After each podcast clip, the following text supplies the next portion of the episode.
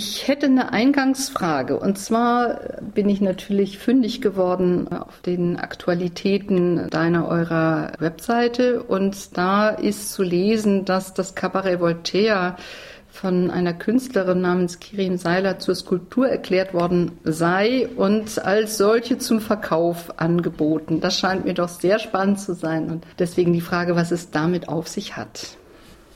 Künstlerin, sondern ein Künstler. Entschuldigung, für Sie oder ihn.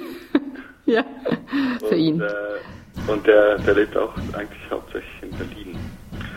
Und also nur so zur Person. Ja.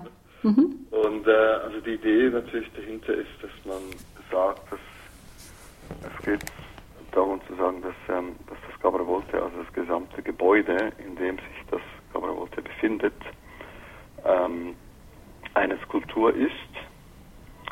Und so würde man quasi das Gebäude und die Liegenschaft, die Immobilie aus diesen anderen Kontexten der Ökonomie, aber auch der Politik, weil ja die Stadt im Moment äh, die, die Miete zahlt für Swiss Life, herauslösen und sagen, es ist einfach ein Kunstwerk.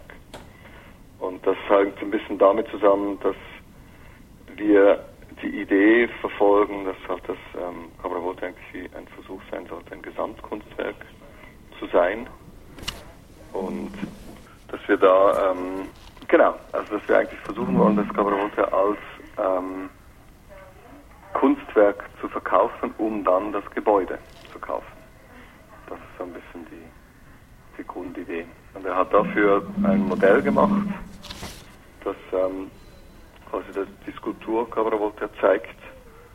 Und äh, ja, das kann man jetzt für 13 Millionen kaufen. Wir wollen mhm. versuchen, das quasi an eine Kunstmesse zu bringen, das Modell und das Konzept und das Schöne daran ist, wenn man ein Kunstwerk verkauft, dann, ähm, dann ist es ja auch juristisch so, dass man es ja nicht, also es ist eigentlich nicht wirklich geschützt, aber man macht, man verändert es ja nicht. Also man nimmt ja nicht irgendwie ein Van Gogh, zerschneidet diesen und und, äh, und macht einen Teppich draus.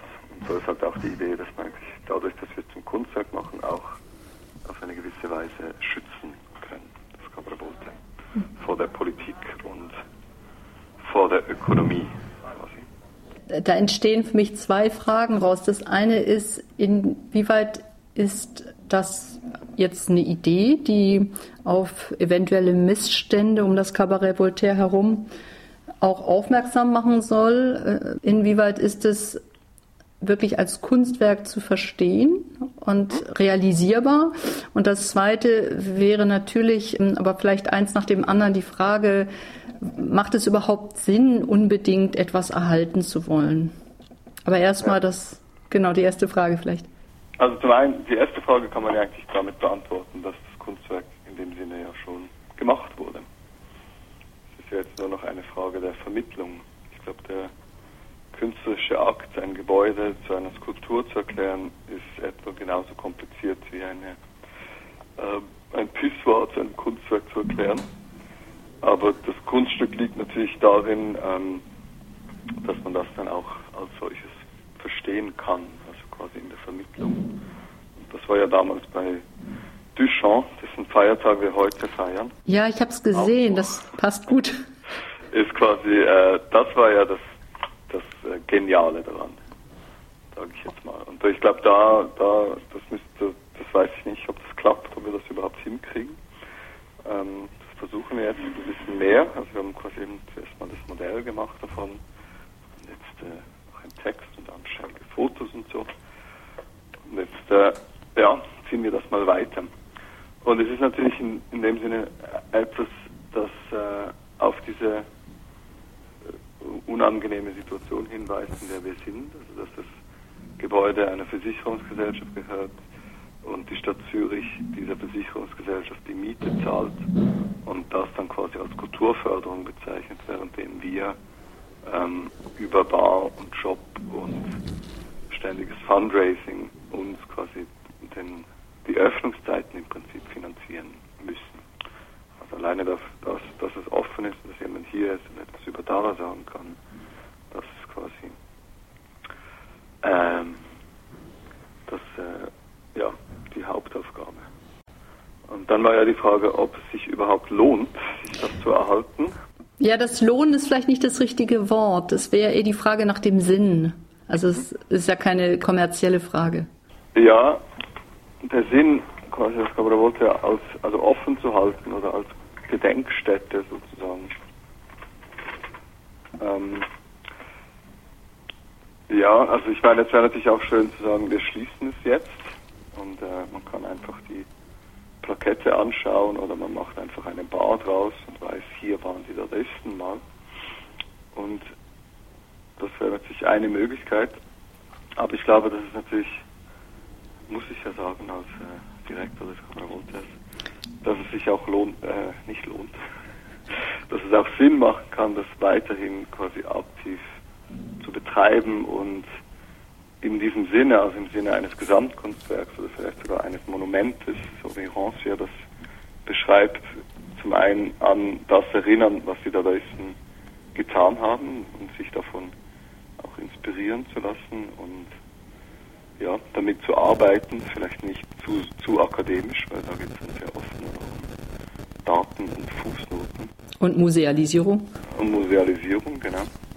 Sondern ähm, ich glaube, das, was Dada in dem Sinne heute noch aktuell macht, weiter auszuloten und in dem Sinne auch eine, ein Ort, der auch im Sinne von Rancière als Monument äh, resistent zu sein. Also hier zu sein im Sinne von wir sind hier, sind offen, aber auch quasi aktiv, eine aktive Widerstand zu leisten für die Kunst gegen diese äh, anderen Systeme wie Politik, Bildung Wirtschaft und so weiter. Diese Erklärung des Cabaret Voltaires zur Skulptur ist ja schon so ein Ansatz auf alle Fälle.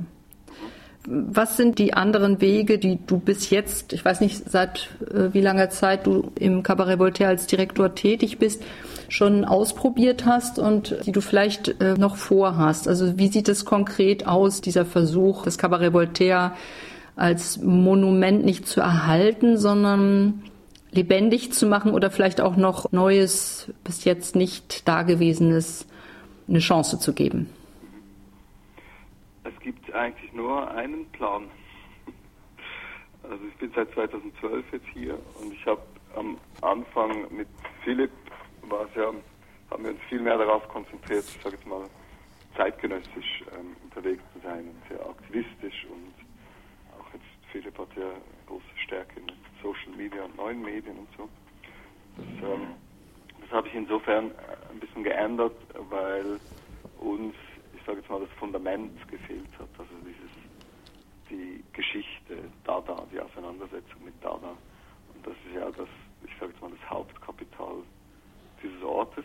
Und das, ähm, deshalb haben wir uns zuerst einmal sehr historisch ausgerichtet und dadurch aber dann auch das Haus viel offener gemacht, weil es weil das Programm, das wir mit Philipp gemacht haben, das war in dem Sinne natürlich sehr ähm, populär in den Medien und, und äh, in, in der digitalen Welt, aber es hat äh, gleichzeitig auch ein bisschen elitär, könnte man sagen. Und diese äh, Historisierung von Dada oder das, die Geschichte in den Vordergrund stellen hat gezeigt, dass es, dass das sehr öffnet, also in alle Richtungen zu den Schülern hin zu irgendwelchen aktivistischen Künstlern aus Russland oder zu alten, ich sage immer gerne alte jüdische Damen und so. Also das ist wie so, fand ich sehr schön, jetzt am, am Jubiläumseröffnungsabend am 5. Februar, dass, es, dass wir ein extrem unterschiedlich diverses Publikum haben, also von alten bürgerlichen Menschen bis hin zu jungen Punks und Besetzern, die, die mit da alle etwas anfangen glaube, das ist so wie ein Grundbedürfnis, das man gegenüber diesem Haus hat. Also ganz im Sinne einer, einer Pilgerstätte vielleicht, ähm, dass man hierher kommt und etwas über Dadan erfahren kann. Das, das sehe ich so ein bisschen als Fundament. Das haben wir so ausgebaut und jetzt haben wir quasi als eine zweite Ebene versucht, auch mehr mit Hochschulen, also mit der Universität und der ETH und der ZHDK zu kooperieren und quasi den Bereich platziert, den wir Akademie nennen, also quasi die Auseinandersetzung ähm, Gesellschaft und Wissenschaft, ähm, aber auch für uns im Haushaus ist es dann auch ein Ort der, des Denkens und der Philosophie, dass wir das ein bisschen ausbauen wollen und dann quasi eigentlich das wieder zurückholen, was wir vorher schon hatten, also die Arbeit mit zeitgenössischen Künstlern diesem Fundament aus Pathologie und, ähm, und Akademie. Und da sind wir jetzt eigentlich, dass wir das Kabarote wieder zu einem Ort der zeitgenössischen Kunst machen wollen. Und in dem Sinne haben wir eigentlich, seit ich Direktor bin, nicht irgendetwas anderes ausprobiert, sondern einfach einen sehr langen, langatmigen Plan Der gut sichtbar ist, finde ich zumindest mal, wenn man auf die Webseite guckt, weil also mir und wahrscheinlich anderen Interessenten ähnlich, ist natürlich nicht möglich, bei allem dabei zu sein und äh, zu gucken, was das dann konkret auch wirklich ergibt oder wie es ankommt, das mitzuerleben und so weiter. Aber über die Webseite zu schließen, ist ja beides im Moment sehr aktiv. Also dieses Jahr, man braucht nicht eigentlich nochmal dran zu erinnern, feiert Dada ja seine 100 Jahre, seine ersten. Und du hast eine Obsession Dada installiert mit täglichen Offizien. Auf der einen Seite und auf der anderen Seite lese ich jetzt auch ganz konkret gerade eine Veranstaltungsankündigung oder eine Reihe hier die sich sicherlich auf moderne Ansätze konzentriert, nehme ich an. Vielleicht mal zu diesen Offizien. Was ist damit gemeint, außer dass es natürlich jetzt rein inhaltlich betrachtet Gedenkfeiern sind? Aber gleichzeitig lese ich so ein bisschen was zwischen Persiflage und Erinnerung heraus, weil Offizium, die morgendliche Zeit, erinnert ja schon an klösterliche Gebetszeiten. Wie verstehst du das oder wie ist das von dir gemeint? Die Idee war ja dieses Jahr, dass wir sagen, wir feiern für Dada 165 Feiertage. Also quasi jeden Tag eine Story.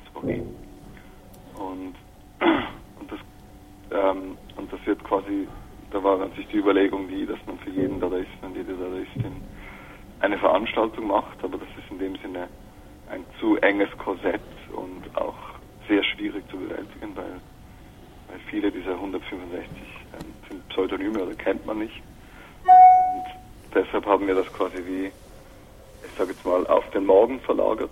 Und dass dieses Offizium von 165 Tagen, das ist, glaube ich, sehe ich eigentlich vor allem als, ich sage jetzt mal, eine, eine Performance die 165 Tage lang dauert.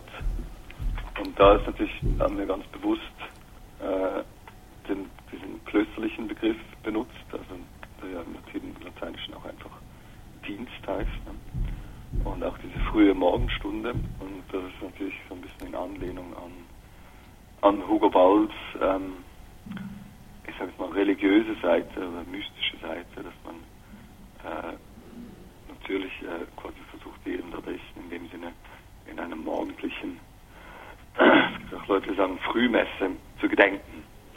Und das ist zum einen, ist es natürlich ein bisschen eine Persiflage. Ähm, es geht aber auch darum, zu sagen, dass wir versuchen, wie ein Ritual aufzu, aufzubauen, jetzt über diese 165 Feiertage.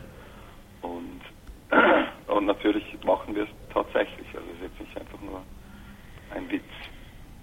Und es ist halt so dieses, ich sage jetzt mal, das gleiche Problem, das du vorhin schon angesprochen hast mit der Musealisierung, dass wir auch ähm, quasi mit der Ausstellung, die wir 2013 eröffnet haben, Dada in Nuce, wo wir in der sogenannten Krypta alle Namen der Dadaisten verewigt haben und Fresken gemalt haben und so, ist es eigentlich ein bisschen das, wovon alle Angst hatten, nämlich dass es eine, ein Mausoleum wird. Und ich glaube, dadurch, dass man das einfach mal fast überhöht darstellt, ist das auch gewissermaßen ein bisschen abgehakt. Und ja, ich glaube, das, das Ritual des Offiziums finde ich aber auch einfach als, ich meine es nicht nur als Witz, sondern es ist auch so als, ähm, als Geste, finde ich das sehr wichtig. Und schließlich ist ja eine 100-Jahr-Feier immer auch eine Gedenkfeier. Als Direktor des Cabaret Voltaire stehst du natürlich im Dienst von Dada, speziell auch Dada Zürich. Eine persönlichere Frage diesbezüglich. Wie kamst du, wie kommst du zu Dada? Ähm, das ist relativ einfach. Also damals, 2004, wurde ja Philipp zum Direktor ernannt und ich habe da bereits mit ihm zusammengearbeitet und äh, da er immer, von sich sagt, er sei nur Landschaftsgärtner und hätte dann Kunst studiert, hat er quasi mich dazu genommen, weil ich Theorie der Kunst und Gestaltung studiert habe und meinte, ich sei dann so das theoretische Backup. Das ist eigentlich in dem Sinne reiner Zufall. Also ich habe nie, ich habe mich vorher nie groß mit Dada beschäftigt, habe keine Doktorarbeit oder sonst irgendetwas zu Dada geschrieben, sondern ähm, wurde einfach von Philipp gefragt. Und jetzt ist es halt so, über die letzten zwölf Jahre habe ich ein gewisses Wissen über Dada entwickelt, aber eigentlich viel mehr so quasi in einem Learning by Doing. Also gehörst du nicht zu den eingefleischten, ausgefuchsten Dada-Fans schon immer, da gibt es ja ganz viele, sondern du bist natürlich nicht zufällig, ich glaube nicht an Zufälle, aber irgendwie doch zufällig an Dada geraten. In der Zwischenzeit nehme ich aber an, dass du schon einen Narren daran gefressen hast. Sonst wärst du nicht mehr da, denn deine Aufgabe ist ja auch nicht ganz einfach, ein Ökonomisch hast du es eingangs ja gesagt, dass wie schwierig das ist, dieses Schiff da durchzuschippern durch die Schweizer äh, Finanzlandschaft. Was fasziniert dich ganz speziell an Dada und hast du einen oder mehrere Dada-Helden? Ähm, ja, also was ich glaube, das, das Schöne an Dada ist, dass, ähm, also ich bin ja relativ unbedarft dazugekommen und auch Philipp hatte einen sehr unbedarften Zugang. Äh, er hat auch immer versucht, das so ein bisschen fernzuhalten und einfach nur quasi mit der Interpretation oder dem Mythos, wie er auch gerne sagt, äh, zu arbeiten. Und das war in dem Sinne natürlich ein sehr guter Einstieg. Und ich habe mich dann immer mehr auch noch für die Geschichte interessiert und ähm, Spezialisten und so weiter getroffen. Und ich glaube, mittlerweile ist es sogar so, dass ich ähm, dass man fast sagen könnte, ähm, dass ich an Dada glaube. Also es ist wie so eine, es ist eigentlich diese Haltung, an die, die ja bei Dada auch mitschwingt oder quasi die Hauptbotschaft von Dada ist. Also jetzt mal abgesehen von der Kunstbewegung damals, ähm, die finde ich faszinierend und da versuche ich eigentlich immer noch herauszufinden, was das genau ist oder quasi ein ständiges ähm, ja, versuchen das auszuformulieren und auch irgendwie ein Glaube daran, dass, dass man damit heute noch ähm, oder gerade heute ähm, auch wie ich sag mal, Sinn schaffen kann. Und, äh, und da ist halt zum Beispiel Hugo Ball jemand, der, der da sehr unterstützend wirkt, weil er halt sehr gut äh, geschrieben hat, das sehr gut dokumentiert hat, auch quasi als Denker äh, weil da mit dabei gewesen ist, äh, als Philosoph. Das ist quasi Hugo Ball quasi als einer meiner Favoriten und der andere ist ähm, Kurt Schwitters, der auch sehr klug ähm, und ja und künstlerisch über Dada gesprochen und geschrieben hat. Ähm, dann ist es so, zum Beispiel Sophie Teuber-Arp finde ich als Künstlerin extrem spannend, oder Hannah Höch, aber ich glaube, es ist so, am dankbarsten sind so diese zwei äh, Männer, Hugo Ball und Kurt Schwitters, die halt, ähm, die einfach auch viel geschrieben haben und viel versucht haben, da zu definieren. Und da finde ich ein Zitat äh, im Moment sehr gut, das von Kurt Schwitters, der sagte, dass ähm, also es geht ja immer um Kunst schlussendlich und er, er sieht Kunst als eine geistige Funktion des Menschen, das ihn, äh, dass ihn aus dem Chaos und dem Klammer der Tragik des Lebens befreit. Also dass man eigentlich Kunst wieder versucht, als, ja, eben als geistige Funktion zu verstehen und die aber auch eine effektive Wirkung hat auf, auf diese Verstrickungen, wie Hugo Ball das 1913 sagte, ähm, zu wirken. Also, er sagt ja auch, dass wir total gefangen sind in einem Wirtschaftsfatalismus, der uns die Charaktere und Rollen zuweist und dass wir, dass er nach einer Macht sucht, die stark genug ist, uns daraus zu befreien. Und da passt es natürlich irgendwie sehr schön zusammen. Man kann natürlich sagen, es ist Dada. Äh, es könnte aber auch einfach die Kunst sein, also eine befreite Kunst, die ja im Moment heute eigentlich vor allem von der Wirtschaft getrieben wird, also die ganze Kunstmarktgeschichte aber auch von der Politik, also diese politische, aktionistische Kunst. Ja, das sind so die zwei. Ja, das hast du sehr beeindruckend gesagt. Könntest du ein Beispiel nennen, wie für dich Kunst als Befreiung aus dem Chaos wirken kann oder das vielleicht mal getan hat? Weil oft spricht man darüber so, aber was heißt das konkret? Könnte das? Ist, ob es es jemals schon getan hat. Naja, das, ich denke jetzt ganz persönlich einfach ja. auf einer persönlichen Ebene kann man ja die Frage erstmal untersuchen, bevor man ja. eine globale Antwort darauf versucht. Also ich habe das ähm, in dem Sinne, in, man könnte sagen, erlebt, ähm, in, als ich noch bevor ich irgendetwas mit Dada zu tun hatte, ähm, als ich 2001 in Belgrad war und das war quasi direkt nach dem Krieg. Und da hat man eigentlich dann in diesen zerbombten Orten, also vor allem Vororten, auch angefangen mit ähm, Kunstprojekten da zu arbeiten.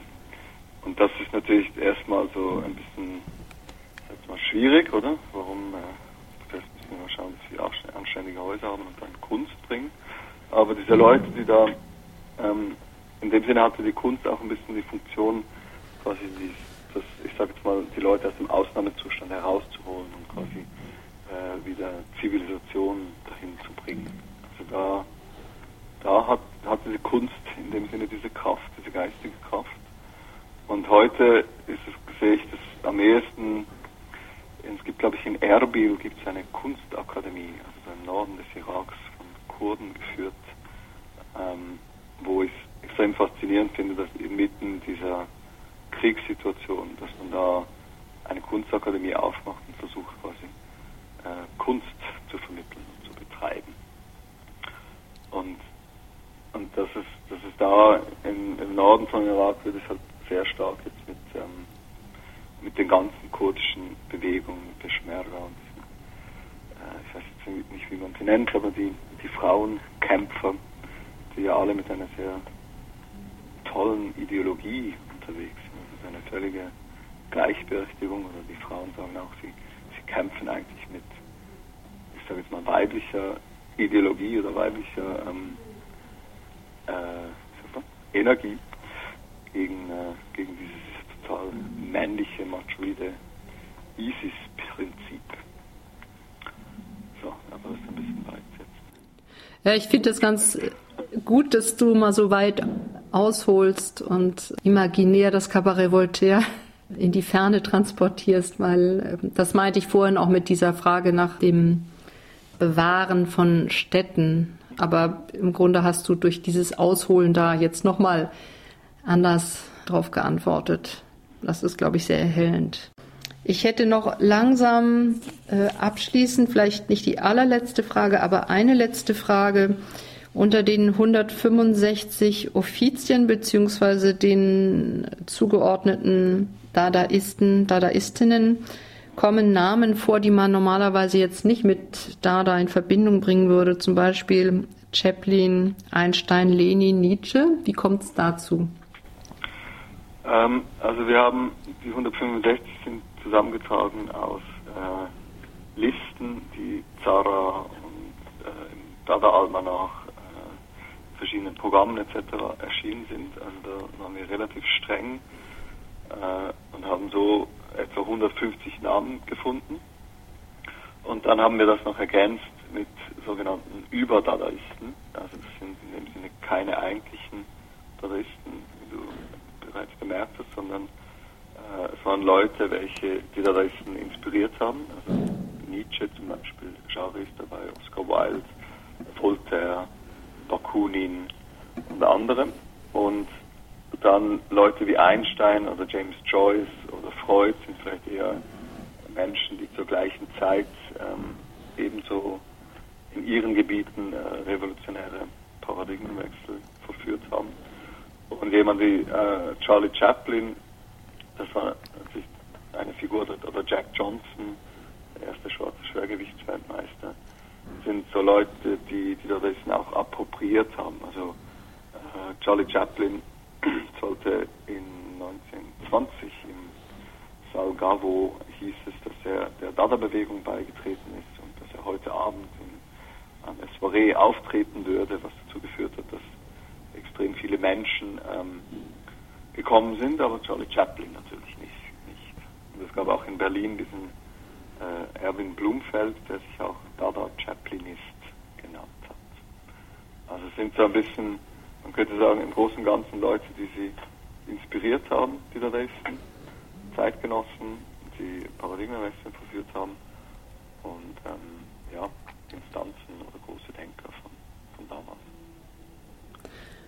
Es geht auch ein bisschen darum, dass man besser versteht, jetzt, ich sage mal für die ganz niederschwellige Vermittlung, äh, in welcher Zeit das Ganze stattgefunden hat. Eine Art Kontextualisierung. Naja, und du weitest, ihr weitet natürlich damit möglicherweise enges Verständnis von dem, was ein Dada ist, sein könnte, auch nochmal aus. Ja. Andersherum. Ja, also ich meine, es ist schon relativ breit, wenn man jetzt nur die, die eigentlichen Dadaisten nimmt, weil es sind Leute dabei, wie zum Beispiel ähm, ein Max Schlichter, das war ein Restaurantbetreiber in Berlin, der Bruder von Rudolf Schlichter. Und das war jetzt, ja, es war einfach ein Wirt und ein Restaurant, in dem die Dadaisten viel verkehrt sind. Und ich finde es, ich finde es schön, dass so Leute auch auftauchen, weil wenn wir heute quasi aus der, wenn wir schauen, wie wir heute arbeiten, dann sind ganz viele Menschen sehr wichtig für das, was man tut. Also bei uns wäre das zum Beispiel Simon Bühler, der die Bar betreibt, oder mein Buchhalter Leandro Davis und so. Das ist ja, die arbeiten in dem Sinne ja auch alle irgendwie mit. Und dann ist es natürlich auch schön, weil da da in dem Sinne auch immer versucht hat, ich sage jetzt mal, die Kunst ein bisschen von tiefer zu hängen. Oder wie gerade, glaube ich, vorgestern so ein Text von, äh, wer war das? Ja, genau, Herzfelde, von Herzfelde gelesen. Der sagte, dass Kunst war immer nur so eine Sache für eine bestimmte Clique, eine akademische Clique.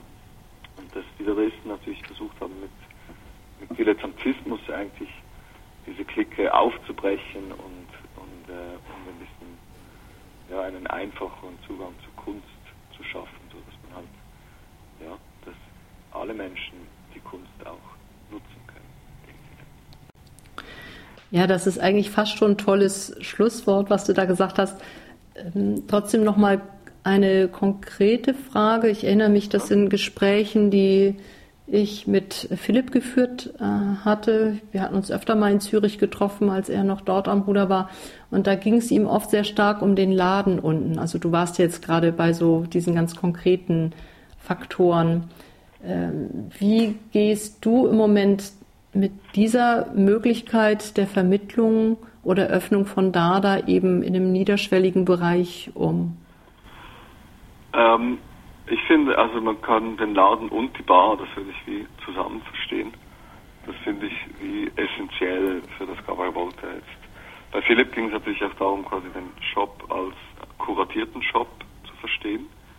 Und in, insofern kann man das eigentlich wie als Ganzes auch für die Bar ähm, verstehen. Wir werden jetzt dann auch ab Mai die Bar quasi als Teil des Cabaret Voltaires führen und nicht mit einem separaten Betrieb. Und gleichzeitig ist natürlich etwas ähm, im Vergleich zu Kunstorten hier in Zürich, die ja meistens sehr steril und weiß sind und, und leer, ähm, hat, führt die Bar auch dazu, dass ähm, Leute herkommen, die, äh, die an keinen Kunstort gehen würden.